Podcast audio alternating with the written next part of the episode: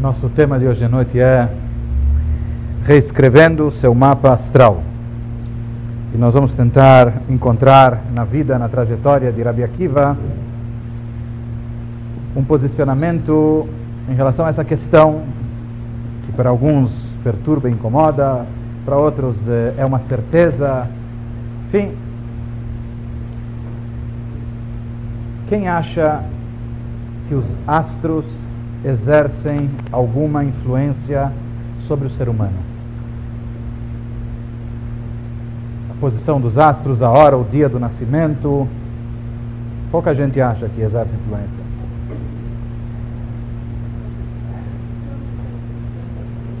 Quem acha que os astros são capazes de determinar o destino da pessoa? Menos gente ainda.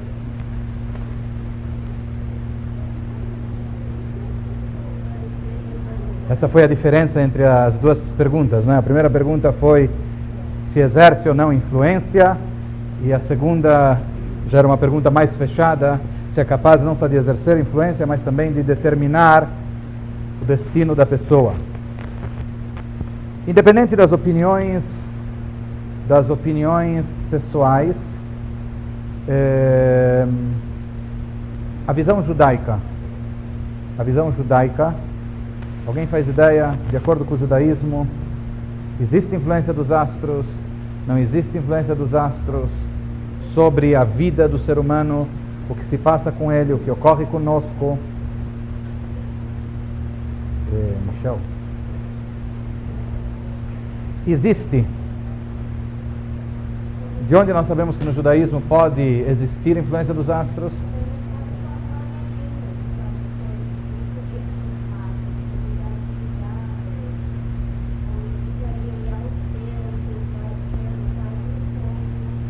Que, que isso tem a ver com a influência dos astros?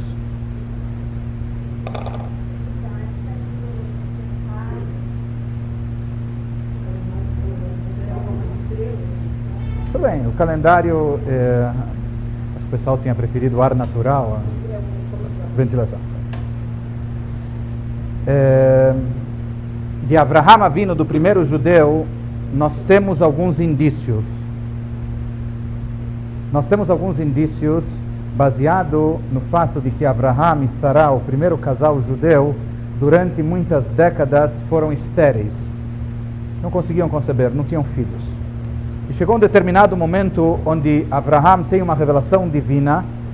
Talvez ele estivesse dentro da tenda quando isso ocorreu. E Deus diz a ele: Abraham, se levante-se, erga-se e saia Ve'abetna Shamaima ureta kochavim. Observe, contemple os céus e veja as estrelas. Assim como você é incapaz de contar as estrelas, saiba que ko yezarecha. Assim será a tua descendência. Tão numerosa quanto as estrelas, assim também será a tua descendência. Os comentaristas, o próprio Rashi, que é um comentarista pashtan, literal, ele não se baseia ainda no no Midrash, nas alegorias ou na Kabbalah, mas ele traz o sentido literal das explicações. Ele diz o seguinte: Deus se revelou a Abraham dizendo a ele: Sei, saia, erga-se, como falando a Abraham, eu sei que você está preso em algumas ideias, porque Abraham, entre outras coisas, também era grande astrólogo. E ele tinha muito conhecimento da ciência da astrologia, e Abraham tinha visto escrito nas estrelas que ele e Sará não teriam filhos. Então Deus diz a ele: saia me'atstagninut shelcha, saia dessas limitações dos mapas astrais que você concebeu para ti ou que você visualizou, erga-se acima disso porque você pode se colocar acima disso e você terá filhos. E não só que você terá filhos, mas a tua descendência se multiplicará se proliferará como as estrelas dos céus. Então nós temos algum indício de Abraham que essa mudança se torna possível. Disseram também os nossos sábios, os nossos sábios dizem, para quem lê hebraico, que existem certas coisas que podem influir no Mazal. Mazal seria a sorte, o destino, a fortuna,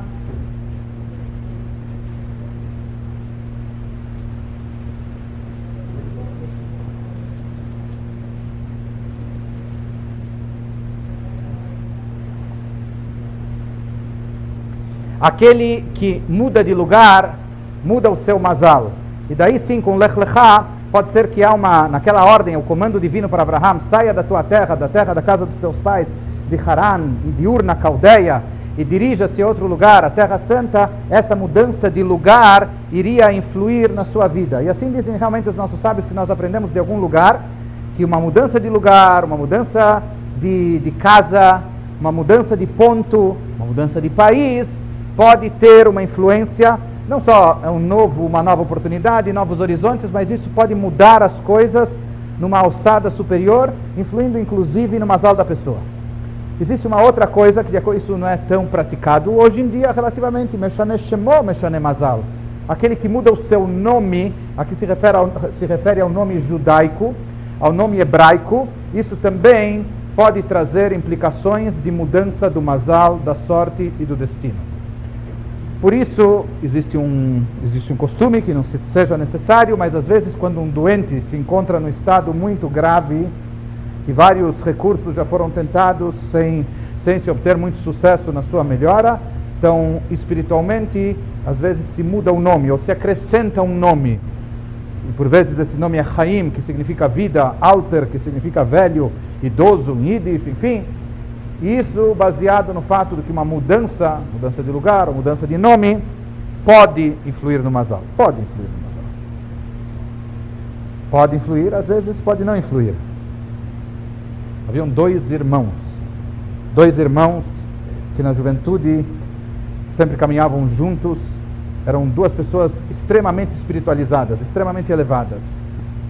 Durante a juventude eles optaram, por mais que eram na verdade grandes sábios e eruditos, eles optaram em caminhar, vagar pelo mundo como se fossem, como se fossem, uh, sabe, andarilhos, uh, essas pessoas sem teto e eles andavam como com roupas meio um pouco esfarrapadas, enfim, como se fossem mendigos. Inclusive está escrito que Galut Mechaperet, o exílio traz expiação. Então eles não viviam confortavelmente em lugar, eles saíam aprendendo na vida.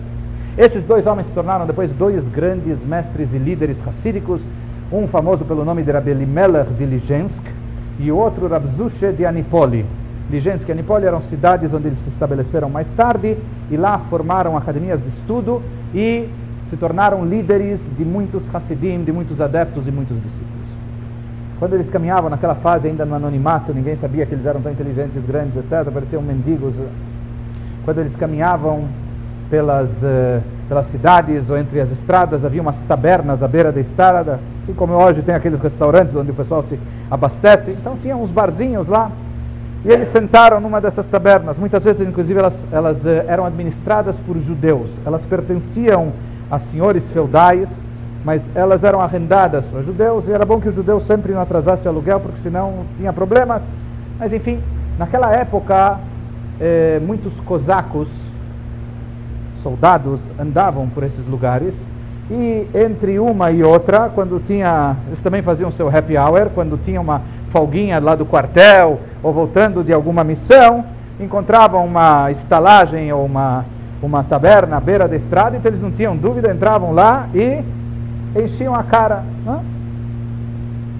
Cosacos eram no mínimo um pouco antissemitas naquela época, uns 250 anos atrás.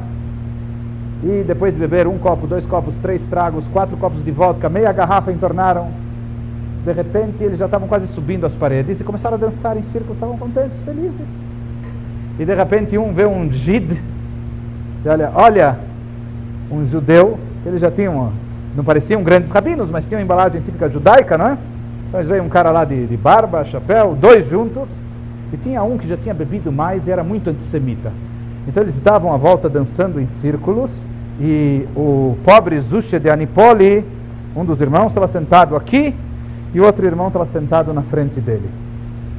A mesa deles ficou mais ou menos no meio do círculo onde eles dançavam, e aquele cosaco, o mais antissemita, que já tinha bebido meia garrafa de vodka, ele decidiu que cada volta que ele dava dançando, e ai do coitado que tentasse se levantar e passar por aquele corredor polonês, né? mas cada volta que ele dava, então ele dava um murro no Zusha de Anipoli que estava sentado nessa cadeira, um murro, daí ele dava mais uma volta, dava um tapa Na terceira volta, dava uma cotovelada. Na quarta, já deu um chute, um coice. Assim, meia dúzia de voltas. E o Zusha já não aguentava mais. Ele já estava em nocaute caindo. E eles então, não sabiam o que fazer, não tinham como escapar disso. Eles viam que lá a situação estava perigosa. Até que chega um momento que ele está apanhando, quase sangrando. Então o irmão fala para ele, Elimelech fala para Zusha, Zusha, escapar daqui a gente não pode, mas sabe o que? Pelo menos vamos trocar de lugar, você já apanhou demais. Vamos trocar de lugar e inverter as posições, né? Falou, tá bem, então depressa, depois que ele passar a primeira volta, quando ele estiver de costas, sem perceber, a gente troca de lugar. Imediatamente eles fazem a troca, sem que o soldado bêbado percebesse. Quando ele está justo dando aquela volta, quando ele se prepara para dar o murro habitual no Zusha que estava sentado aí, então o cosaco de trás chama ele e diz: Olha, esse judeu já apanhou muito. Quem sabe agora você começa a bater no que está sentado na frente dele? Então ele dá a volta adiante e fala: Você tem razão. E começa a bater naquele que estava sentado agora na frente, que era o pobre Zusha que tinha mudado de lugar. Então no final ele realmente não passou bem, mas ele falou para o irmão: Deve ser que hoje quem tinha que apanhar era só eu.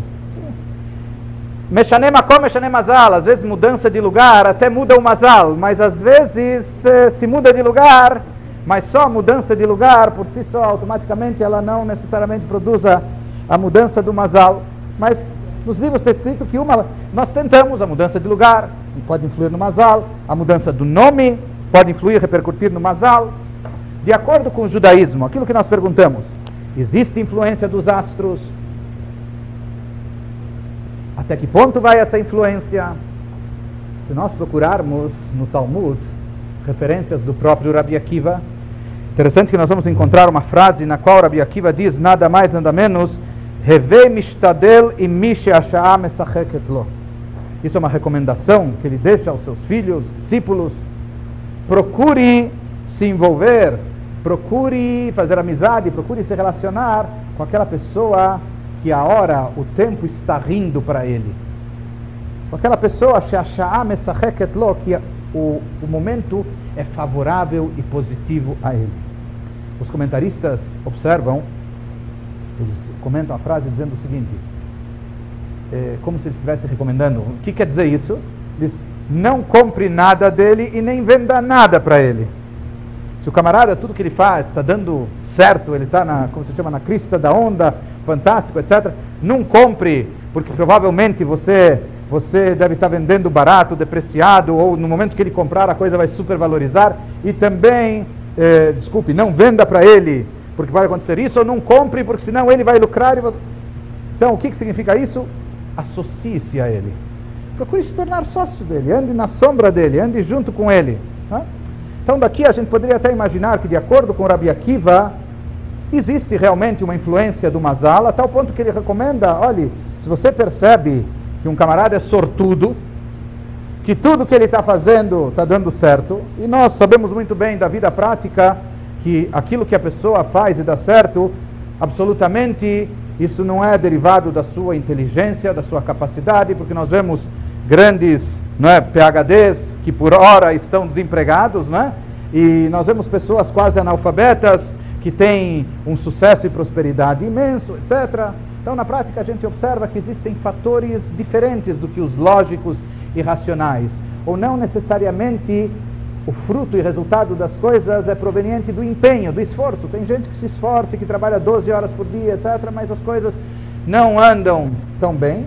Enquanto que outras pessoas, até trabalhando num ritmo bem mais calmo, tranquilo, aquela pessoa está com mazal, com sono. Rabi Akiva diz junte-se, associe-se àquela pessoa que a hora está rindo para ele, que o momento está favorável a ele. Mas será que com isso Rabi Akiva quer nos dizer que o mazal é preponderante ou que ele seja até determinante? A verdade é que não. Não. Essa não é a visão judaica. Se a gente resumisse a visão judaica, a gente poderia dizer o seguinte: de acordo com o judaísmo, alguém poderia falar simplesmente aquilo que a gente já comentou. Eu ouço a torta e direita, Mazal Tov, Mazal Tov, nasceu alguém, Mazal Tov. É, alguém ficou noivo, Mazal Tov. Se casou, Mazal Tov. Um bom Mazal, um bom Mazal. Se diz que, que o momento do nascimento ou o momento, o que, que significa esse Mazal Tov? Que o momento do casamento, que esse seja um momento de brilho, que seja um momento de felicidade, que seja um momento impactante de forma positiva no resto de toda a trajetória. A gente pode imaginar que Mazal é uma coisa fundamental e importante.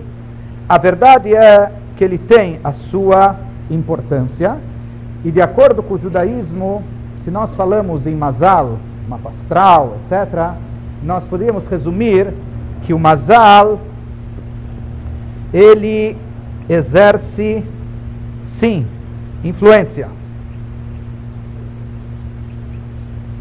Influência sim.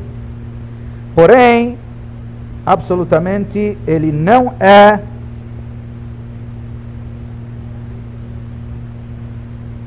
determinante. Exerce influência, porém não determinante.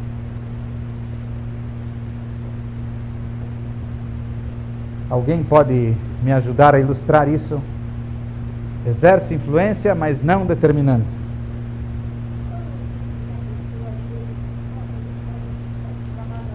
Uhum. Uhum. Vamos ver, vamos ver, vamos ver. Vamos, vamos tentar até, até o fim da noite tentar juntos chegar a algumas respostas. Mas essa fórmula, o Mazal, de acordo com o judaísmo, exerce influência, porém não determinante. Alguém tem uma metáfora, um exemplo, eh, uma ilustração para nos ajudar a entender isso? Sim.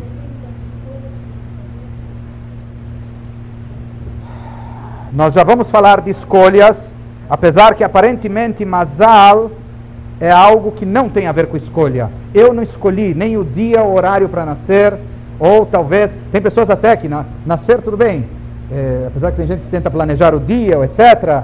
Mas casamento já tem gente que procura escolher uma data específica. No judaísmo nós temos até alguma coisa sobre isso.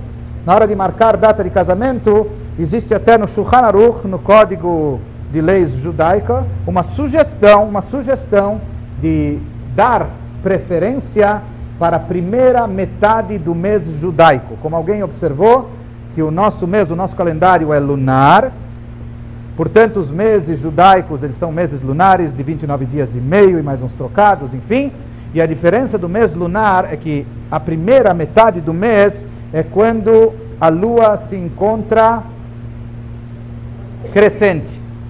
O dia 15 do mês judaico, Pesach, vai ser dia 15, quarta-feira à noite da semana que vem, 15 de Nissan, quando nós comemoramos Pesach, é noite de lua cheia.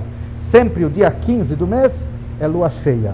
E o dia de Rosh Chodesh, o primeiro dia do mês judaico, sempre é o novo lúnio, é o início do crescimento da lua nova e o quarto crescente em seguida. Então está escrito nos livros que de preferência procura se marcar, se é possível, enfim, o casamento, já que a lua crescente, o povo de Israel é comparado com a lua, isso é um sinal de crescimento, de sucesso, etc. Mas alguma ilustração para isso? Nós já vamos falar da escolha, tá? Vamos chegar nisso. Influência, mas não determinante. Uhum.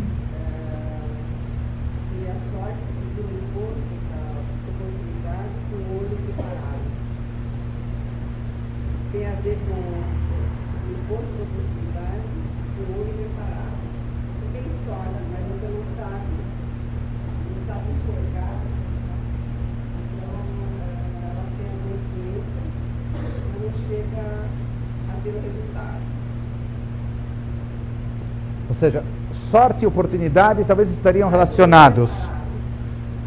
A sorte talvez me ofereça mais oportunidades, mas eu tenho que estar no mínimo atento e alerta para saber detectar essas oportunidades e tenho que estar preparado para explorá-las e aproveitá-las. Né? Então existe uma combinação, sorte aqui seria o mazal e o meu preparo, o meu empenho seria a minha participação. A verdade é que indo para um, para um lado extremo, se alguém perguntar, de acordo com o judaísmo, é possível que uma pessoa tenha tanto mazal que mesmo sem fazer nada dê certo? É possível. É possível, mas é raro. É possível, mas é raro. Como outro extremo também pode ser possível. Ou seja, que a pessoa faz tudo certinho e dá de si o melhor e toma todas as precauções, etc. Mas o mazal é tão. que não. Mas isso são casos extremos. E a verdade é que nós não temos muito acesso e conhecimento do grau de mazal, de sorte, de fortúnio que a gente possa vir a ter. Por isso a gente procura tomar todas as providências e ao mesmo tempo também torcer, rezar pelo mazal, como a gente vai ver.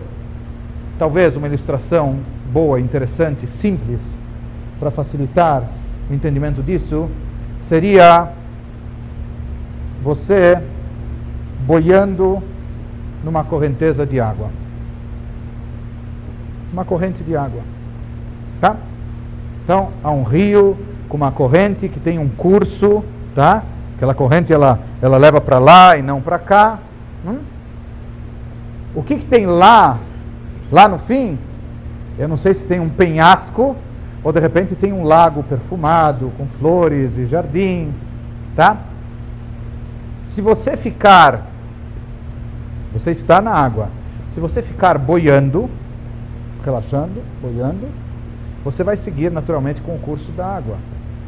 Você vai ser levado, levada para onde a correnteza vai, tá? se você descobrir, alguém grita lá da margem, Cuidado, mais 100 metros tem um penhasco lá de 10 metros de altura, etc. O que, que você faz? Ah, mas a correnteza leva para cá. O que, que você faz? Você começa a nadar em sentido contrário.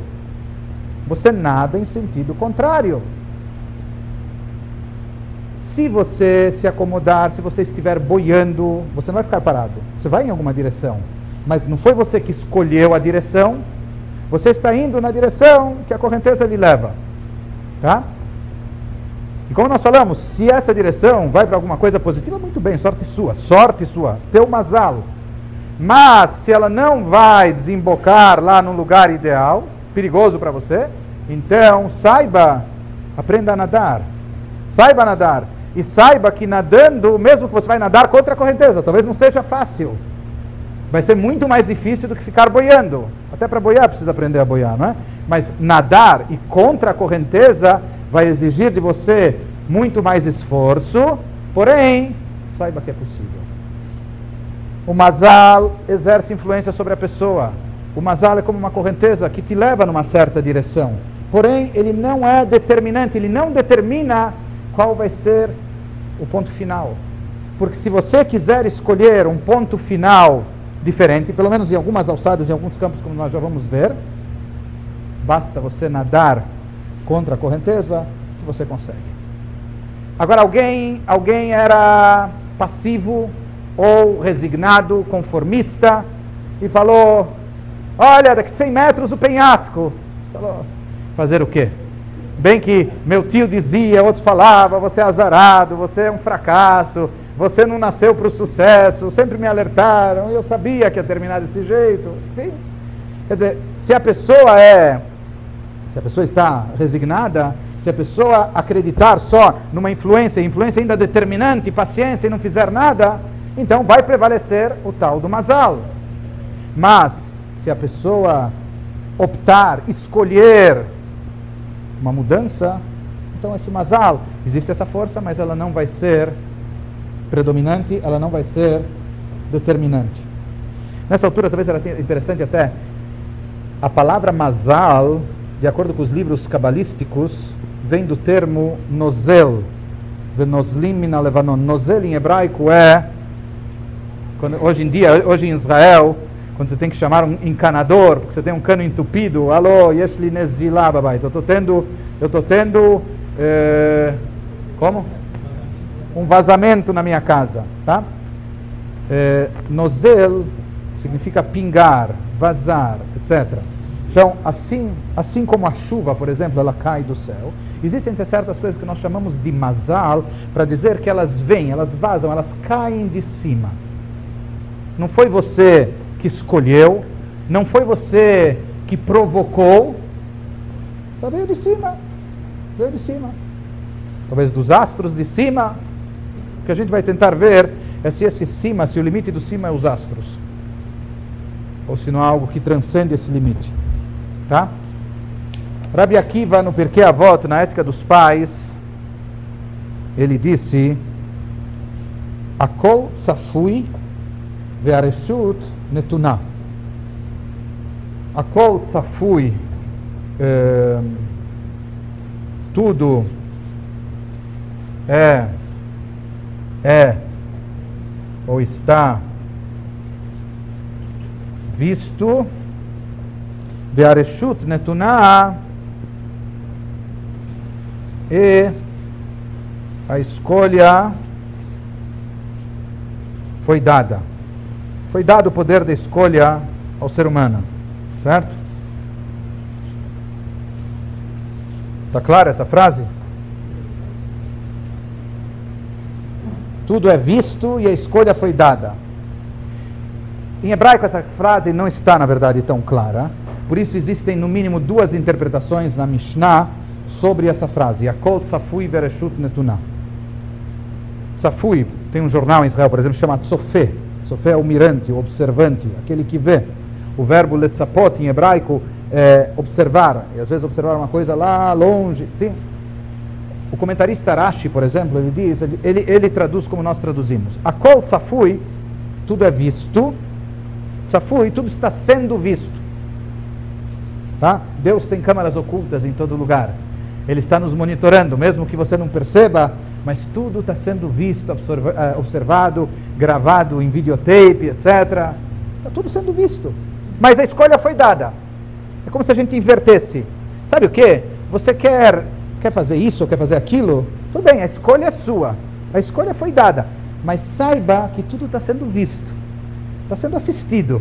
Então vê lá o que você vai fazer, o que você vai aprontar, porque aquilo vai estar gravado. Enfim, né? assim explica o comentarista Rashi. E talvez ele até explica assim para poder se para poder livrar essa frase de um certo questionamento, porque outros comentaristas, Bartenura, Maimônides, etc., eles traduzem que tudo é ou foi previsto. Em hebraico, a palavra tsafui já pode ser visto de antemão. A kol tsafui, tudo é ou foi já previsto. Deus é onisciente, Deus tudo sabe. Deus tudo sabe. Ele é infinito, limitado, então ele tudo sabe. Ele sabe de tudo que está acontecendo aqui agora. Ele sabe o que vai acontecer amanhã. Ele já sabe de antemão tudo que vai ocorrer na nossa vida. Então, a Mishnah diz, Rabi Akiva fala, tudo é previsto, tudo já foi previsto. Mas daí tem um certo problema. Se tudo foi previsto, se tudo já foi previamente determinado, será que nós somos Será que nós somos meros robôs autônomos? Eh, nós somos autônomos ou não? Ou somos autômatos? Será que nós somos robôs? Nós somos manipulados? Nós já temos um mapa astral traçado? E nós estamos vindo aqui só para cumprir com um script, um roteiro, estamos na época de Oscar premiação, né? Que já foi escrito, é um jogo de cartas marcadas. Rabi Akiva diz, não, paradoxalmente, tudo é previsto, tudo já foi previsto, mas saiba que mesmo assim a escolha foi dada a você. Parece meio paradoxal, pode ser um pouco difícil de entender. Existem várias ilustrações para isso, isso já foi tema de uma palestra inteira específica. Eh, não vamos nos alongar muito nesse tema da, da, do conhecimento prévio com livre-arbítrio, mas eh, de repente, de repente, é, dois presentes para adolescentes com mais ou menos o mesmo preço. Dois bons presentes para adolescentes. Um computador? Hã? Uma bicicleta, quanto está uma bicicleta? É, tá, bicicleta é bom para esportistas. Um, outro tipo, uma enciclopédia de seis volumes, mesmo preço, mais ou menos. Tá bom. Então, o camarada, ele vem, ele vem, o tio procura a mãe, o tio procura a irmã, que é mãe do garoto, tá? Fala, olha, eu quero dar um presente de aniversário para o seu filho, mas eu estou na dúvida, eu não conheço bem o seu filho e as preferências dele. Eu não sei se eu dou uma enciclopédia ou uma bicicleta. A mãe conhece bem o filho e fala: Olha, se você perguntar para ele o que ele quer, eu tenho certeza absoluta que ele vai escolher, ele vai escolher a bicicleta. Você fala, sabe o que? Por via das dúvidas eu não vou, eu vou tirar o efeito surpresa e eu vou perguntar para ele, para não comprar coisa errada. Vem cá, garotão, você quer a bicicleta ou você quer uma enciclopédia interessantíssima com não sei quantos verbetes e etc. Vem com CDs, com não sei o que CD-ROM. Caramba, que enciclopédia, que nada. Eu quero uma bicicleta, me dá uma bicicleta, tá? A mãe tinha previsto que o garoto iria escolher a bicicleta. A mãe tinha previsto que o garoto iria escolher a bicicleta. Ela previu, mas não foi por isso que ela não obrigou o garoto a ficar com a bicicleta. A escolha foi do garoto, por mais que ela já sabia de antemão. Ela previu, mas a escolha foi dada, a escolha foi do garoto. Só para tentar ilustrar que o conhecimento prévio não necessariamente ou não absolutamente implica em retirada do livre-arbítrio. Então, Rabi Akiva ele nos diz: existe influência dos astros no, de acordo com o judaísmo? Existe sim. A tal ponto que ele fala que, de certa forma, tudo já foi previsto, tudo já foi escrito de acordo com o Mazal, etc. Mas isso é determinante, então não temos o que fazer. Se você nasceu numa Mazal azarada ou o que for, cruze os braços e nem lute contra a tua correnteza, porque você está perdendo tempo. E fala: não, a escolha foi dada. A escolha, a escolha é sua se render ao eventual Mazal negativo, ficar boiando conformado, ou resolver enfrentar e acreditar que você tem forças para nadar contra a correnteza e dar a volta por cima e chegar lá, certo? Assim fala Rabi Akiva. Interessante, interessante que há uma outra frase de Rabi Akiva também no Pirkei Avot. Rabi Akiva falou no Pirkei Avot, Chaviv Adam Shenivra Betzelem Ehm, querida, querido é o ser humano. Por que é querido o ser humano? Porque ele é uma criatura especial no meio de toda a criação, como se ele dissesse a mais querida de todas as criaturas. Não só que ele é mais querido que as baratas e os vermes. Ele está falando mais que o sol, que a lua, que os anjos, que todas as criaturas. Por quê? Querido é o ser humano, pois ele foi criado de uma forma diferenciada. Como? A, qual a diferença do ser humano?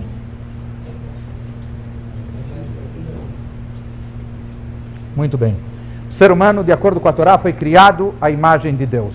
Rabi Akiva, inclusive, diz, e mais querido ele é ainda, porque lhe foi informado esse fato. Porque lhe foi dito, olhe, vem cá, porque às vezes a gente tem um potencial que a gente desconhece, por isso não explora, mas nos foi comunicado. Saibam que você não é só, não, não pense que você é, que o teu bisavô foi um macaco, algum gorila qualquer, e você é um animal um pouco mais aprimorado, nada disso, absolutamente errado. Você é um ser humano, e mais do que isso, você foi criado à imagem de Deus, assim diz Rabi Akiva. Tá? Assim fala Rabi Akiva no Porquê a volta. Só que aqui nessa frase também tem um probleminha. E a gente encontra problema em todo lugar.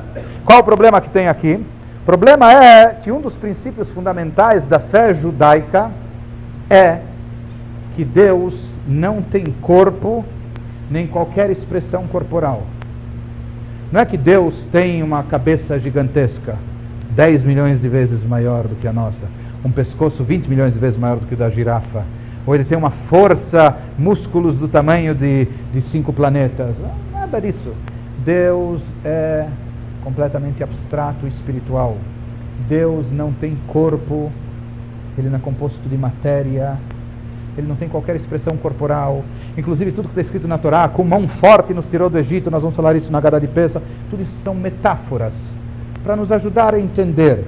Mas Deus não tem qualquer expressão corporal. Portanto, aqui vem a pergunta: o que, que significa o que está escrito na Torá, que o ser humano foi criado à imagem de Deus. O que quer dizer que o ser humano foi criado à imagem de Deus? Se Deus não tem corpo nem expressão corporal. O que quer dizer que o ser humano foi criado à imagem de Deus?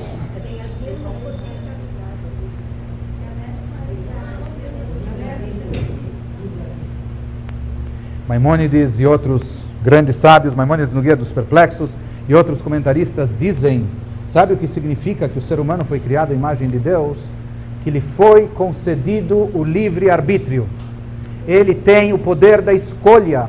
E esse poder da escolha só dois têm: o Criador e a criatura humana. Deus e o ser humano. Mais ninguém. Anjos podem ser entidades super espirituais.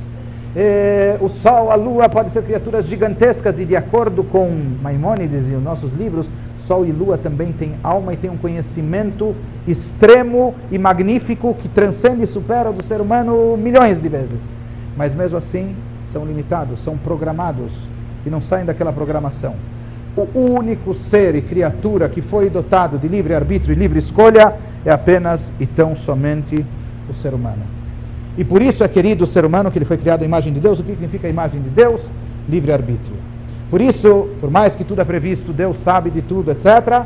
Sem falar a Akiva, mas o ser humano tem a escolha nas suas mãos. Nós podemos reescrever o nosso mapa astral. Nós podemos mudar o rumo das coisas, mesmo que esse rumo tenha sido prefixado ou predeterminado, predeterminado e não é tão determinado por instâncias superiores. Mas essas instâncias superiores, que seriam os astros, de acordo com o judaísmo, os astros exercem influência, mas de acordo com o judaísmo, existe alguma coisa ou alguém que está acima dos astros porque os astros também, no final das contas, são criaturas. E os astros, eles são controlados por Deus. Na verdade, se uma pessoa nasceu naquele dia, naquele momento, que isso traz certas influências ou tendências na sua vida, foi porque Deus quis que ele nascesse prematuro e não conforme estava programado, etc. Ou que fosse cesárea e não parto natural, e que em vez de ficar para a quarta, ficasse na quinta, ou etc. Se ele nasceu naquele dia, ou sobre aquele signo, ou aquela influência, ou aquele mapa astral, é porque assim Deus determinou. E já que Deus determinou assim, se é Deus que determina, ele também pode inverter e reverter a situação. Essa é visão judaica, sim. Sim. Ele sabe o que nós vamos escolher. Ele sabe. E sabe previamente, de antemão, mas ele sabe o que nós vamos escolher. A escolha, a escolha é nossa e é uma escolha, não é fictícia. Só que ele sabe por antecipação, isso não influi na nossa escolha. Interessante que existe uma frase no Talmud de Rabi Akiva que diz, uma frase no Talmud de Rabi Akiva, que ela diz simplesmente o seguinte: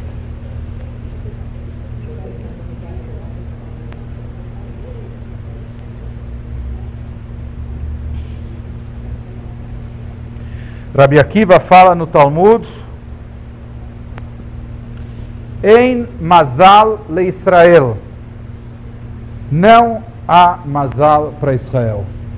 Tem gente que até pega essa frase assim: povo de Israel não tem Mazal. Deus não tem Mazal. Literalmente o que Rabi Akiva falou em Mazal le Israel. Mas na verdade o que ele estava se referindo não é que nós não temos sorte os judeus não estão subordinados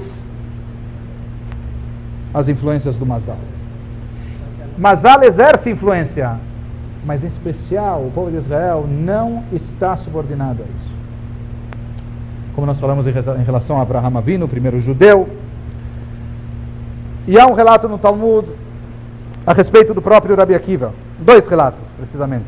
Um, que conta que certa vez Havia um homem muito bom, um grande filântropo, um homem que dava muita tzedakah, um mecenas, ele, ele dava, ele contribuía com todas as causas, praticava caridade, bondade, a torta e direita para todo mundo, dava muita tzedakah, e certa vez ele viajou num cruzeiro por aí, e o navio dele afundou. Afundou, tempos se passaram, e chegou um momento, não havia vestígios sobreviventes, não se localizou corpos. Não é? Se na nossa época já é tão complicado, imagine naquela época, quase dois mil anos atrás. Chegou a tal ponto, passado algum tempo, o próprio Rabi Akiva já estava indo para o tribunal rabínico para testemunhar ou prestar o seu depoimento como rabino de que a viúva, a suposta viúva, a mulher dele, estava liberada, estaria liberada para se casar novamente. Senão ia ficar o status quo dela, é uma coisa muito complicada. É uma viúva viva, quer dizer, se ela é viúva, pelo menos ela pode se casar outra vez. Se ela se separou, divorciada, pode se casar novamente. Não se casa com Cohen, mas se casa com outra pessoa, enfim. Mas se ela não sabe o que ela é, ela não sabe se o marido está vivo ou não está vivo. Então, por via das dúvidas, difícil isso, né? Mas dadas as circunstâncias, o próprio Rabi Akiva já estava prestes a isso é uma questão alárrica profunda no Talmud, no Shulchan Aruch, no Código de Leis. Ele já estava pronto de ir lá dizer que, olha, ela já pode se casar porque não, não tem chances. E de repente, quem aparece por lá na cidade? O próprio. O marido, o defunto, que não era defunto, não é? Então, ele conseguiu sair lá do Titanic a tempo e ele reapareceu para a perplexidade de todo mundo. Então Akiva diz: Você está aí, é você mesmo, você sobreviveu, mas puxa, me diga, como que você sobreviveu? Tanto tempo e nas águas e etc., e sem chances. Então o Hassid, o homem piedoso, relatou para Rabi Akiva, disse para ele: Olhe, na hora que nós naufragamos, na hora que nós caímos ao mar, realmente havia ondas gigantescas, estava me afogando e etc. Mas de repente eu senti uma força muito poderosa. Eu, como tinha uma visão, ouvi uma voz, que esse homem deu tzedakah, ele fez muita tzedakah, ele contribuiu, ajudou muitas pessoas, ele contribuiu com muitas causas. Então ele tem méritos, ele não pode morrer, ele tem méritos para sobreviver, mesmo em condições das mais adversas. Então vai em frente, nade contra a correnteza. Nada contra a correnteza que você tem forças. E ele fala: Eu vendo, como ouvindo essa voz me impulsionando e tendo essa visão que eu vou sobreviver, e eu consegui me safar daquelas ondas e consegui me agarrar a alguma tábua, e é isso que eu estou aqui. E Rabi Akiva, quando escutou isso, ele comentou com os discípulos: Isso é o que fala um versículo que nós temos no Tanakh, o tzedakah tatzil mimavet. Que a tzedakah é capaz de salvar inclusive da morte. Zakat tem um poder tão grande, com isso ele estava querendo dizer que mesmo que eventualmente foi determinado que uma pessoa já tinha os seus dias, já devesse ter os seus dias contados, ou era chegado o momento do fim da sua vida, mas ele pode reverter esse mazal, e uma das coisas poderosíssimas para mudar o mazal é a tzedakah. Se não bastasse esse fato, Rabi Akiva teve Rabi Akiva teve um outro fato dentro da sua própria casa, com sua própria filha. Rabi Akiva também entendia muito de astronomia, astrologia. E certa vez ele se encontrou com caldeus. Nós não recomendamos isso para ninguém, tá? E às vezes pessoas, às vezes pessoas perdem a vida ou deixam de viver ou levam uma vida inteira de preocupação, porque uma vez foram lá ver o que, que o periquito ia tirar, o que está escrito no papelzinho, o que, que a moça ia falar, aquela da barraca lá, ou o que, que. Nós vimos, eu conheci na prática, conheço na prática, algumas pessoas, algumas que perderam anos ou décadas da sua vida vivendo com preocupações, ou angustiadas, etc., ou parando de viver, ou deixando de viver. Por quê? Porque certa vez numa consulta, alguém lhe falou, lhe disseram, fizeram, determinaram, explicaram, e, e olha, e o resultado lá não era. Não?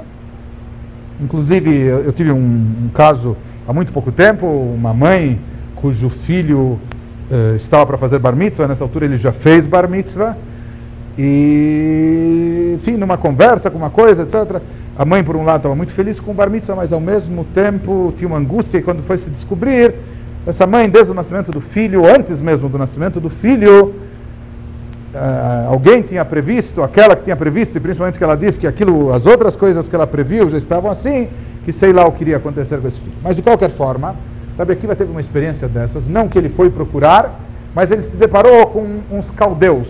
E esses caldeus eram especialistas, pelo visto, nos mapas astrais. E eles eh, disseram a Rabi Akiva nada mais nada menos, essa filhinha bonita que você tem, saiba que assim está escrito nos astros, que ela vai morrer no dia do casamento. No dia do casamento dela, ela está predestinada a morrer. Rabi Akiva era um sábio, erudito, homem espiritual, etc. Mas sabe, eh, além de tudo, acima de tudo, antes de tudo, ele era um pai.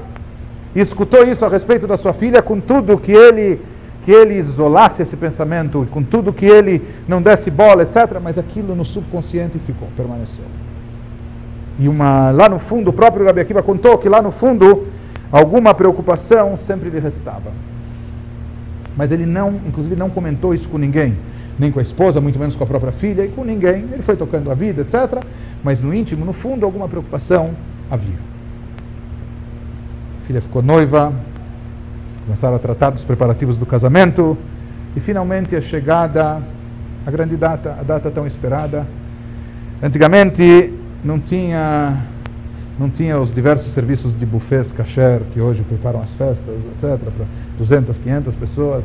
Antigamente o pessoal preparava a festa lá em casa mesmo. Então ficavam cozinhando durante muitos dias e preparando, enfim, comida fresca na última hora, os detalhes. Bom, como não tinha geladeira ou freezer para armazenar, os preparativos maiores, sabe quando eram? No próprio dia do casamento. Então, no próprio dia do casamento, na casa de Rabi Akiva, estava um verdadeiro reboliço todo mundo correndo para cá, para lá, as amigas, as vizinhas, todo mundo vindo cozinhar lá, etc. O Rabi Akiva lá preparado, preparando-se espiritualmente o dia do casamento da filha. Pode se imaginar, por incrível que pareça, sabe quem era a pessoa mais tranquila na casa? A própria noiva.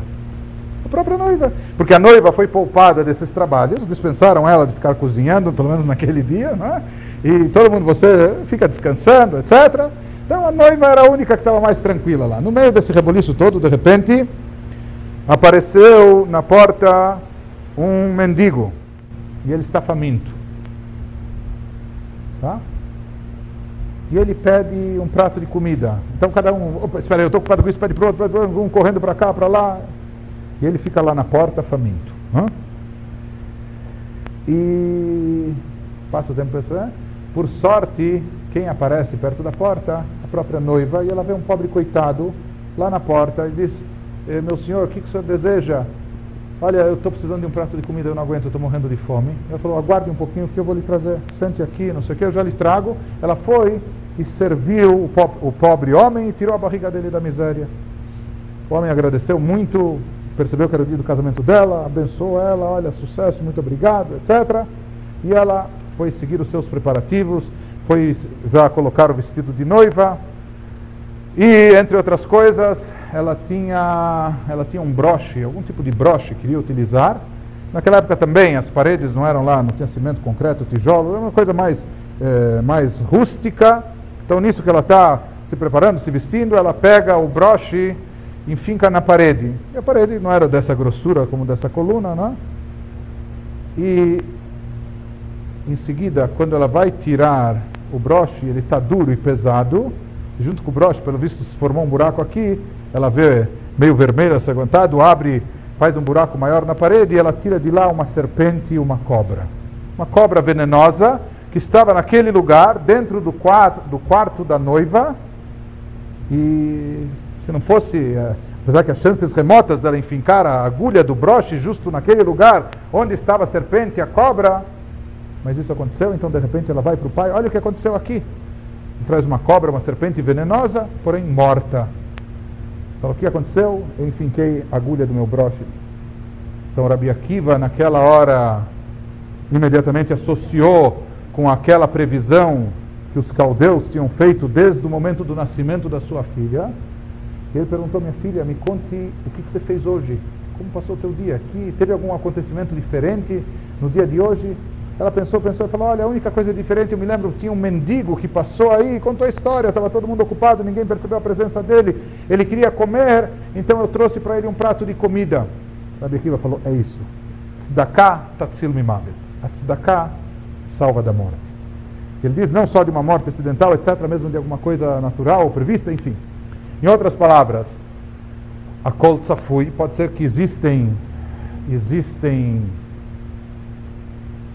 premonições, existam profecias até, existam coisas antecipadas, mas a Reshut Netuná, existe uma escolha também, existe uma permissão de mudar e reverter esse destino, esse mazal.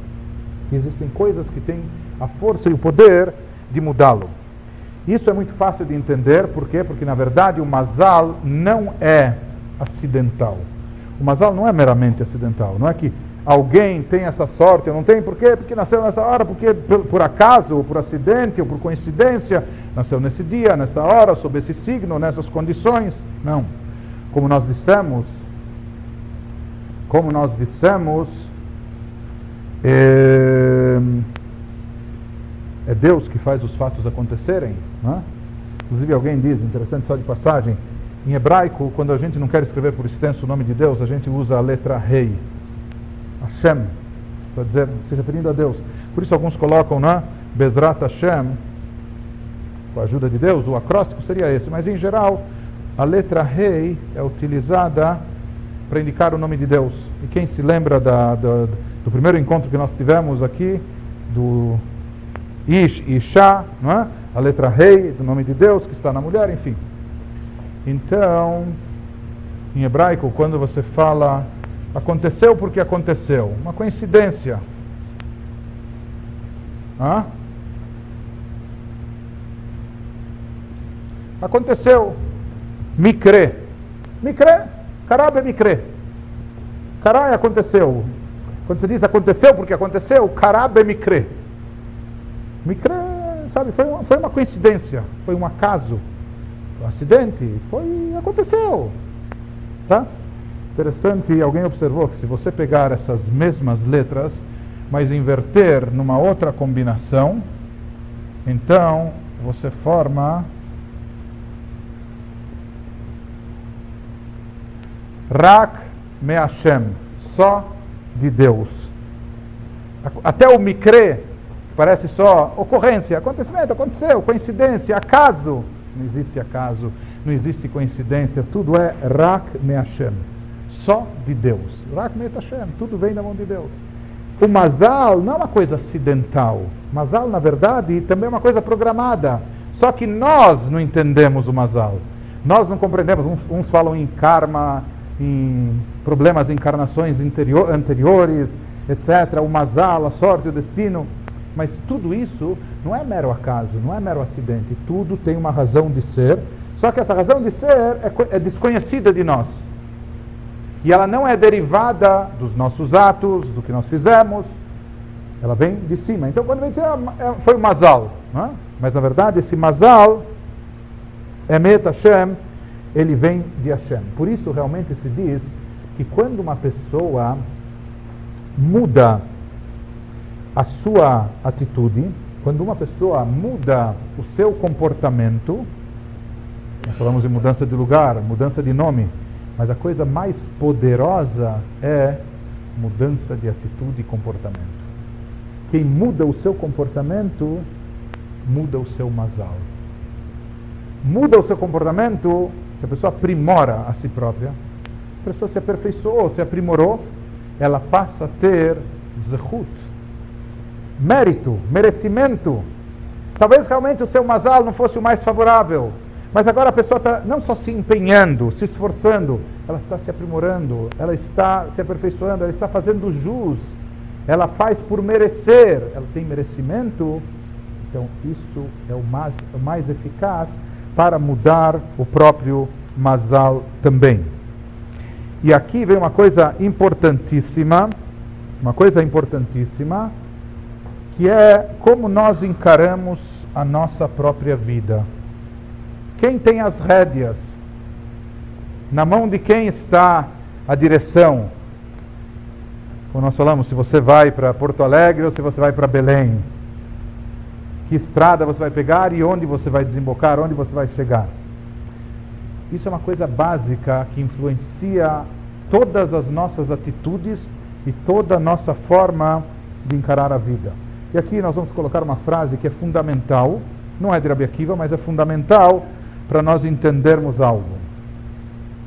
Akol bidei shamayim, chutz meirat shamayim. Um, vamos tentar. Tudo, a kol bidei shamayim, tudo está nas mãos, mãos entre aspas, né? Nós acabamos de falar isso, nas mãos de Deus, menos menos o temor a Deus. Vamos tentar explicar essa frase, que é uma frase chave e fundamental. Uh, primeira coisa, primeira coisa, vamos sublinhar aqui, tudo, tudo está nas mãos de Deus, tá? Tudo está nas mãos de Deus, porém, há uma exceção, menos, tudo está nas mãos de Deus, menos o temor a Deus. Temor a Deus aqui significa o quê? Temor a Deus significa, envolve eh, todas as coisas eh, do tipo escolha entre bem e mal, eh, moral, ética, que mais? Sim, respeito a quem? A quem? Tá. Com Uh, tudo bem, fé pode ser. Comportamento da pessoa, não é? O comportamento ético, moral. O comportamento acho que se deriva da, da, da moral e ética do ser humano, não? Também, com certeza. Amor ao semelhante, enfim. Etc. Bom, isso é, isso é o temor a Deus. O que, que é tudo que está aqui? Saibam que tudo é quase tudo tudo, por exemplo, aqui se aplica inclusive a eh, saúde, longevidade, longa vida, eh, filhos, que inclui narra dos filhos, sustento, ganha-pão ou riqueza, sucesso, inteligência, etc, etc, etc. Tá? Então, a frase nos diz o seguinte: isso é uma frase chave. Tudo está nas mãos de Deus, menos o temor a Deus. Tudo está significa que tudo já é previsto e predeterminado, tudo é influenciado e predeterminado pelo Masal, menos uma coisa, isso tudo é aquela primeira categoria que nós falamos, a Kol Safui, tudo já foi previsto, porém, Areshut Netuná, mesmo assim ainda há escolha. A escolha foi dada, onde está a escolha? Aqui. Temor a Deus. Quem, quem determina se você, vai escolher, se você vai agir bem ou mal, de forma moral ou imoral, ética ou antiética, se você vai ter fé, vai ter amor e respeito ao próximo ou não, isso é você mesmo. Tá? Então tudo está nas mãos de Deus, menos o temor a Deus.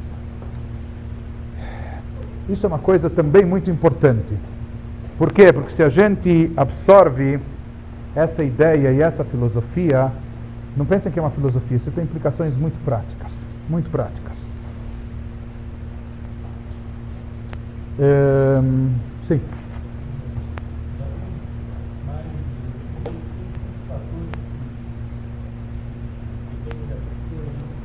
Hum. É aí que nós vamos chegar. Exatamente aí que nós queremos chegar. Exatamente aí. Eu me vejo num dilema. Pessoas me procuram como rabino, tá? Um judeu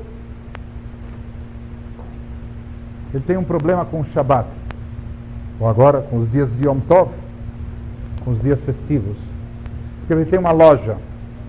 E ele me explica, Rabino, sabe qual o meu melhor dia de faturamento? Sábado. Tá?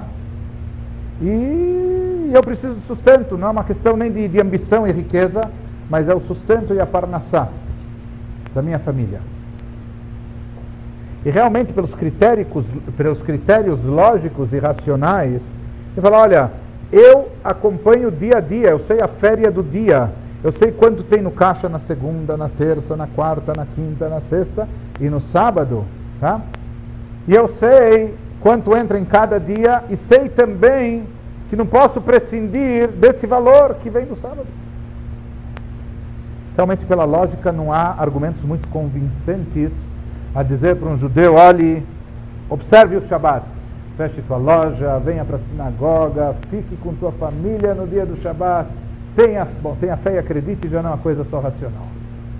Mas, se eu sei que tudo está nas mãos de Deus e tudo já é previsto, não é? tudo inclui inclusive sustento, parnassá, uma coisa não está nas mãos dele, é a minha escolha. Bem, mas é fé ou religiosidade, certo? Então, isso eu posso escolher, eu posso influir. A verdade é que nisso, nisso eu não tenho influência. Nós pensamos que temos influência, mas não temos. Especificamente sobre o sustento, o Talmud diz: tudo que você irá ganhar, tudo que você vai faturar e principalmente tudo que vai te sobrar para usufruir, porque às vezes você pode até ganhar mais, você ganhou mais. Depois apareceu o, raio daquele fiscal, eu não sei o quê, ou eh, sei lá, deu aquela despesa imprevista, ou a inundação, não sei o que, que ocorreu. Você ganhou mais, mas você teve que desembolsar e não sei. O Talmud diz que tudo que a pessoa irá ganhar e que vai ficar com ele já é previamente determinado entre Rosh Hashanah e Yom Kippur. Por isso, capriche bem nesse período reze, aproveite e faça chuva, penitencie-se, arrependa-se e, enfim, né? a gente continua rezando depois para agilizar e facilitar a descida das cotas durante o ano também. Mas na verdade, na verdade, como dizia um sábio nosso, você tem uma caixa de água, uma caixa d'água de 5 mil litros, né? e você precisa de água. Essa caixa tem cinco torneiras, mas como você sofre de ansiedade, você é meio apreensivo e eu quero mais água e eu preciso de mais água, então sabe o que você faz? Você instala uma sexta torneira. Tua caixa d'água continua tendo os exatos 5 mil litros. Você quer tanta água e etc., com tanta voracidade, que em vez de deixar cinco torneiras, você instala uma cesta. O que, que aconteceu? Você não vai tirar uma gota a mais de água, porque a capacidade, o volume de água é igual lá, só 5 mil litros. Pelo contrário, você ainda vai ter mais trabalho de instalar uma sexta torneira e etc. Mas não é que com isso você teve mais. Novamente, é claro que para adotar isso como conduta precisa ter fé, precisa acreditar, precisa saber, que tudo está nas mãos de Deus, menos o temor a Deus. Então, de repente, o que, que ocorre? Onde eu devo investir? Onde eu devo investir? Eu devo investir naquilo que está nas minhas mãos e no meu alcance. Eu posso, sabe, eu às vezes acordo de manhã, eu acordo de manhã, eu tenho um problema, meu filho tem um problema que ele está meio defasado nos estudos, ele tem uma prova para depois da manhã e ele não estudou nada. E agora ele vem me pedir ajuda. Pai, eu estou perdido. Olha, se eu for para essa prova assim, eu vou tirar zero, vai ser um desastre eu posso ter um outro problema que eu preciso correr e trabalhar porque tem uma conta a pagar e etc. E eu posso também ter um terceiro problema. Eh, eu abro o jornal e leio que o vice-presidente do Paraguai foi brutalmente assassinado num atentado quando ele estava dentro do carro e talvez até as instituições democráticas do país estejam ameaçadas e quem sabe não dá efeito dominó no tal do Mercosul e até possa vir a prejudicar o Brasil. Isso também é uma preocupação para mim. Então eu tenho algumas preocupações. Eu estou preocupado porque eu tenho contas a pagar, porque o danado do meu filho, mais uma vez, não estudou a tempo e agora ele tem uma prova amanhã e ele vai tirar aquela nota se eu não for estudar com ele. Eu tenho o problema do presidente, do vice-presidente do Paraguai que foi assassinado. Então, você tem alguns problemas. Onde você vai investir as tuas forças, tua energia e até a tua preocupação?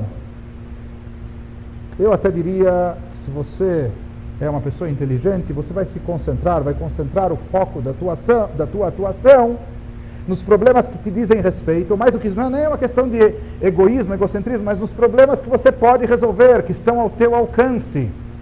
Tá?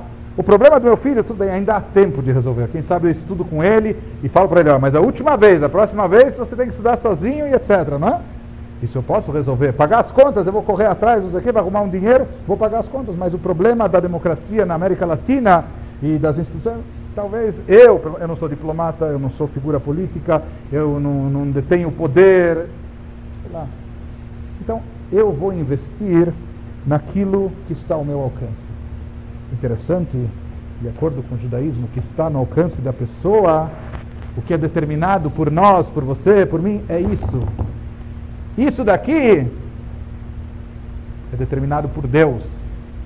Agora, se você caprichar naquilo que te diz respeito, se você fizer certo e direito aquilo que você tem a escolha de fazer, você desencadeia uma reação recíproca por parte de Deus.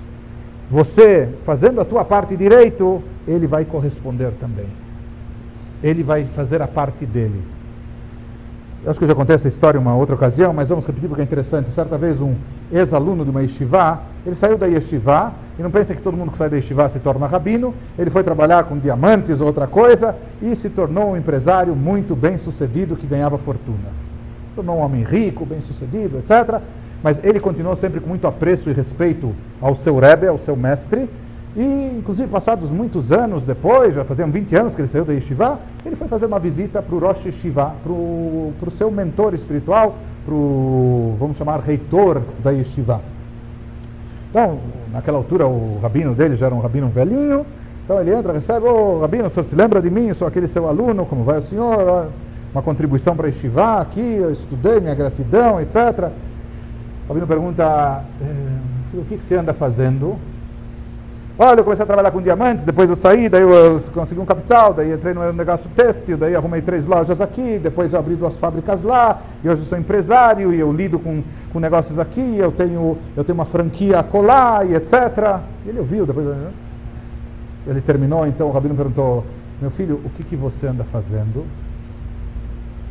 É, por educação, afinal de contas foi o professor, o rabino dele, etc., começou a falar, talvez o Rabino já está velhinho, não escuta direito, etc. Ele com toda a paciência e boa vontade, Rabino, como eu lhe falei, eu comecei trabalhando com diamantes, daí dei, dei, dei certo, tive sucesso, eu apliquei o dinheiro um pouco na bolsa, abri umas lojas, e hoje eu tenho algumas fábricas também, eu faço negócios aqui, negócios acolá, e etc. Explicou mais cinco minutos pacientemente, ele termina a explicação dele, então o, o Shiva, o Rabino, insiste, pergunta, meu filho, o que, que você anda fazendo? Daí fala, será que o Rebbe ficou esclerosado o negócio, assim, precocemente? Daí, Rabino, desculpe, com todo respeito, eu já expliquei três vezes para o senhor o que, que eu ando fazendo. E o Rabino, com mais paciência, assim, olha para o rapaz falando. Eu perguntei para você, você não prestou atenção, eu perguntei o que, que você anda fazendo. Tudo o que você me disse é o que Deus anda lhe fazendo. Graças a Deus, Ele te mandou saúde, Ele te mandou sucesso, Ele te mandou prosperidade, Ele te mandou riqueza, Ele te mandou lojas, Ele te mandou fábricas, Ele te não sei o quê. Mas o que que você? Isso está nas mãos de Deus, tudo isso que você me falou está nas mãos de Deus, a colbe deixa mãe, tudo que está nas mãos de Deus. Mas o que está nas tuas mãos? Você tem estudado Torá? Você tem fixado horários para o estudo? Você tem cumprido o mitzvot? Você tem praticado boas ações? Você tem se relacionado bem com os teus companheiros? Você tem se envolvido em causas nobres? Isso é a minha pergunta. O que, que você anda fazendo? Aquilo que está nas tuas mãos. Tá? Porque na realidade, essas coisas realmente elas estão relacionadas com o Mazal, enquanto que essas não. Agora, a nossa ação e atuação nesse campo pode reverter e pode ter uma influência impactante nesse campo daqui. Eu queria só finalizar lendo um texto para vocês, se me permitem. Eu acho que é uma coisa interessante. O paradigma social atualmente aceito nos diz que nosso condicionamento e condição determinam em larga medida o que somos. Apesar de reconhecermos o imenso, o imenso poder do condicionamento em nossas eh, vidas, dizer que ele determina o que somos e que não temos controle algum sobre esta influência cria uma situação radicalmente diferente. Vamos entender o que acontece. Ele diz o seguinte: na realidade existem três mapas sociais, três teorias do determinismo amplamente aceitas. Existem três teorias que são muito correntes entre as pessoas, por mais que as pessoas nem saibam disso. Elas são independentes ou combinadas para explicar a natureza do ser humano. O que, que nós somos e por que nós somos como somos, ou por que, que fazemos o que fazemos, o porquê que a vida nos trata assim, ou sei lá, não é? Existe, em primeiro lugar, a teoria do determinismo genético. O determinismo genético diz que a culpa é dos seus avós. Por causa deles você é tão mal-humorado. Seus avós eram rabugentos, isso está no DNA. Passa de uma geração a outra e você herdou tudo. Ainda por cima, se você é, se você é judeu, se você é romeno, se você é grego, se você, sei lá, está é, no DNA. Né? Por isso, são assim por natureza. Isso é uma teoria. Tem gente que diz eu sou assim porque sou assim, acabou e etc. E é um mazal, já determinou. Existe o, determin, o determinismo psíquico. Esse diz que a culpa é dos seus pais. Sua educação e as experiências na infância deram formas às tendências da sua personalidade e estrutura do seu caráter. É por isso que você tem medo de encarar um grupo, porque seus pais o criaram assim. Você sente uma culpa terrível se comete um erro, porque lá no fundo você se lembra do roteiro emocional que decorou quando era muito pequeno, dependente e vulnerável. Você se recorda das punições emocionais, da rejeição e da comparação com os outros quando a sua performance fica aquém do esperado. Então, se você é assim, se você hoje é inseguro, se você é assim, se você não dá certo, os culpados são os seus pais. Isso é o determinismo psíquico. Existe o determinismo ambiental. Esse diz basicamente que a culpa é do seu chefe ou da sua mulher, ou do filho adolescente respondão, ou da situação econômica ou política internacional. Alguém ou alguma coisa em seu meio ambiente é responsável por sua situação. Cada um desses mapas se baseia na teoria, na teoria do estímulo-resposta, que associamos a teoria do que? A teoria do estímulo e resposta. Então, você recebe certos estímulos. Esses estímulos podem ser positivos ou negativos. Né? Então, bom, o rabino falou alguma coisa que me estimulou, fiquei animado, a minha resposta, a minha reação foi, pelo menos hoje à noite, eu não fui dormir deprimido. Ou, sei lá, eu de manhã logo saindo, um infeliz me fechou com seu carro e toda a adrenalina veio ao meu sangue, eu xinguei ele, fiquei nervoso e mal-humorado para o resto do dia e deu tudo errado e assim por diante. Estímulo e resposta. Vocês sabem de onde vem essa teoria do estímulo e resposta? Hum? Como? Muito bem. Um tal de Pavlov, que acho que era alemão, inclusive, de experiências que ele fez com cachorros.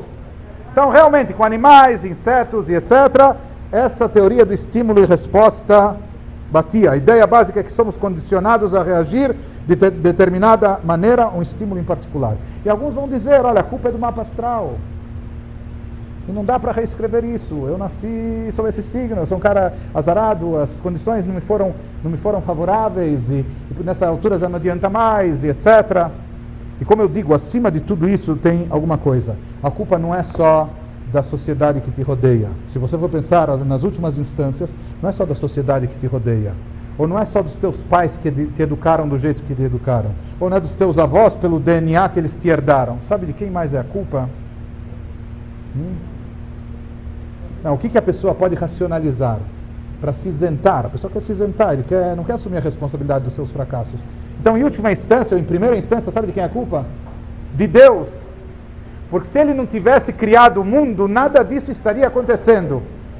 E principalmente, como nós falamos já, que ele é onipotente, ele é todo poderoso, bem que ele podia impedir isso, e bem que ele podia fazer as coisas andarem diferentes. Se ele não, fi, se ele não fez, ele é o culpado.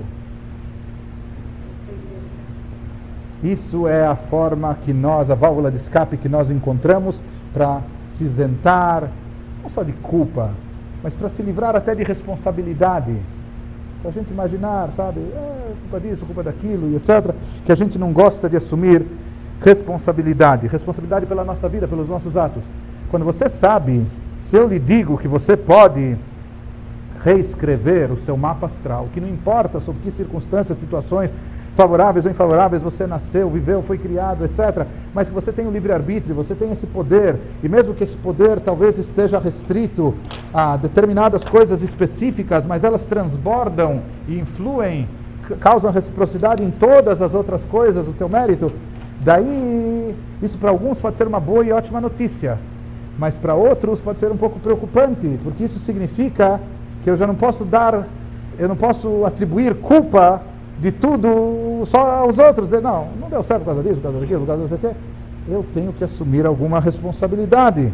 E como diziam, então, responsabilidade, o que, que é responsabilidade?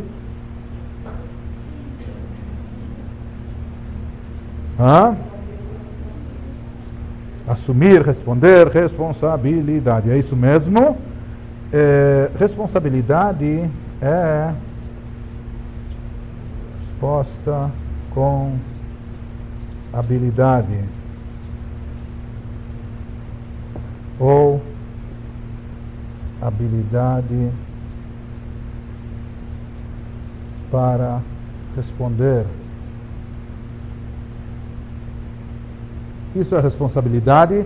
Isso significa que na prática e na realidade, entre esse estímulo, não é aquilo que bateram aí no teu joelho e você levantou a perna, ou tudo acontece porque assim foi determinado por alguma coisa e por isso a minha resposta, a minha reação é essa? Não. Entre o estímulo e a, e a resposta existe. Existe o quê? Hum?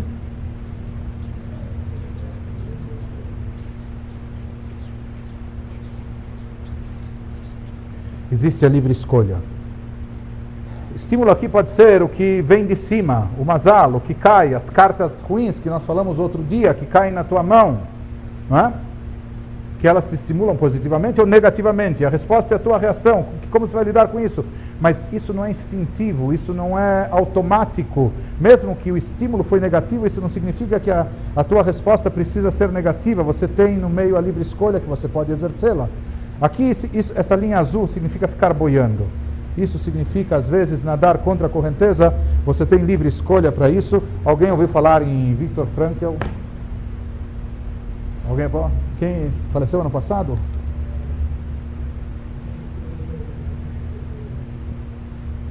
Tá, eu queria novamente, rapidinho, só terminar um texto. Frankel era um determinista. Era aquele determinista. Está tudo determinado, um jogo de cartas marcadas educado na tradição da psicologia freudiana e postulava que os eventos da infância de uma pessoa, ou a influência do masal ou mapa astral, chamem como quiser, quaisquer que fossem, moldavam o caráter e a personalidade, passando basicamente a governar a vida dela. E depois você não pode se libertar disso, é aquilo e pronto. Os limites e parâmetros da vida estão estabelecidos, tá? previamente determinados, e não há muito o que se fazer a respeito. Porém, Frankel era também psiquiatra e judeu. Ele viveu como prisioneiro nos campos de extermínio da Alemanha nazista, onde passou por experiências tão repugnantes para o nosso senso de decência que mencioná-las é o suficiente para deixar qualquer um arrepiado. Seus pais, seus irmãos e sua mulher morreram nos campos ou foram mandados para as câmaras de gás. Com exceção da irmã, sua família inteira foi exterminada. O próprio Frankel sofreu torturas e humilhações indescritíveis, sem nunca saber se de uma hora para outra ele deixaria de fazer parte dos sobreviventes, que removiam os corpos e varriam as cinzas dos mortos e seria conduzido à câmara de gás.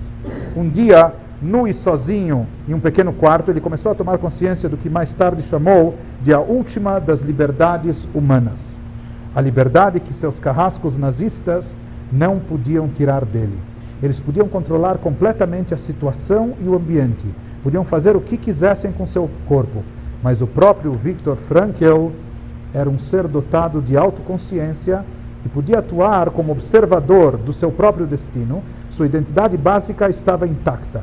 Ele podia decidir dentro de si como aquilo tudo iria afetá-lo. Entre o que acontecia com ele, ou estímulo, e a sua reação, estava sua liberdade ou poder de escolher qual seria a reação. E foi a partir disso que ele desenvolveu, inclusive, toda a sua tese. Ele deixou de ser um determinista, etc. É uma coisa muito interessante, mas o que eu queria dizer, ainda falando do Oscar e com isso, quem sabe, já eh, encerrar, apenas a título de ilustração, só para ter uma ideia da linguagem proativa e reativa. o meu mazal é esse e eu sou assim porque sim, etc. Ou eu assumo as coisas. Existe uma certa. Tem pessoas que dizem, eu sou assim, sou assim e pronto. Em outras palavras, sabe o que isso quer dizer? Sou teimoso, não há nada que possa ser feito a esse respeito. Ou alguém me diz, ela me deixa louco. Isso, em outras palavras, traduzindo, significa não sou responsável. Minha vida emocional é governada por algo fora do meu controle. Isso tudo enquanto você não assume e não quer ou não sabe que pode assumir o controle da sua vida. Não posso fazer isso, simplesmente não tenho tempo. Isso significa o quê? Algo fora de mim. O tempo limitado está controlando minha vida. Se você quiser, você quebra esse masala, essa influência, e você conquista o tempo. Ou se, ah, se minha esposa tivesse um pouco mais de paciência. A pessoa está querendo dizer, as circunstâncias ou outras pessoas estão me forçando a agir dessa forma. Não sou livre para escolher minhas próprias ações. Isso não é verídico de acordo com o que nós vimos, de acordo com o judaísmo. Nessa vida, nós podemos, nós podemos se posicionar de diferentes maneiras. Nós podemos estar na plateia. Muita gente está vendo o filme da própria vida sentado na plateia como espectador. Deixe acontecer. Deixe estar para a gente ver como fica. Vai rolando e vamos ver onde chega. Né? Então, muitas pessoas assim assumem essa postura. Ou talvez, olha, já tem uma sala, já é assim, já foi determinado e etc. Então, sabe o que? A gente senta e observa. Quer dizer, senta, mas na verdade assume a postura de espectador. Saibam que, de acordo com o judaísmo, você não é um espectador, você é um protagonista. Você é o ator. Você não é espectador, você é o próprio ator. E não apenas isso. Como o italiano que ganhou o filme, você não é apenas o ator. Você também é o diretor. Você é o diretor do filme, você escreve o script. E mesmo que esse script já tenha sido escrito de uma determinada maneira, você tem o poder de apagá-lo e reescrevê-lo. Às vezes tem certas novelas que quando o Ibope está baixo, eles apagam alguns trechos ou mudam, incluem um personagem novo, fazem alguma cena, um shopping explodir, alguns morrerem, outros reaparecerem e etc. Não é? Então saiba que você não é apenas espectador, você não é tampouco apenas o ator, você é o diretor, você escreve o script.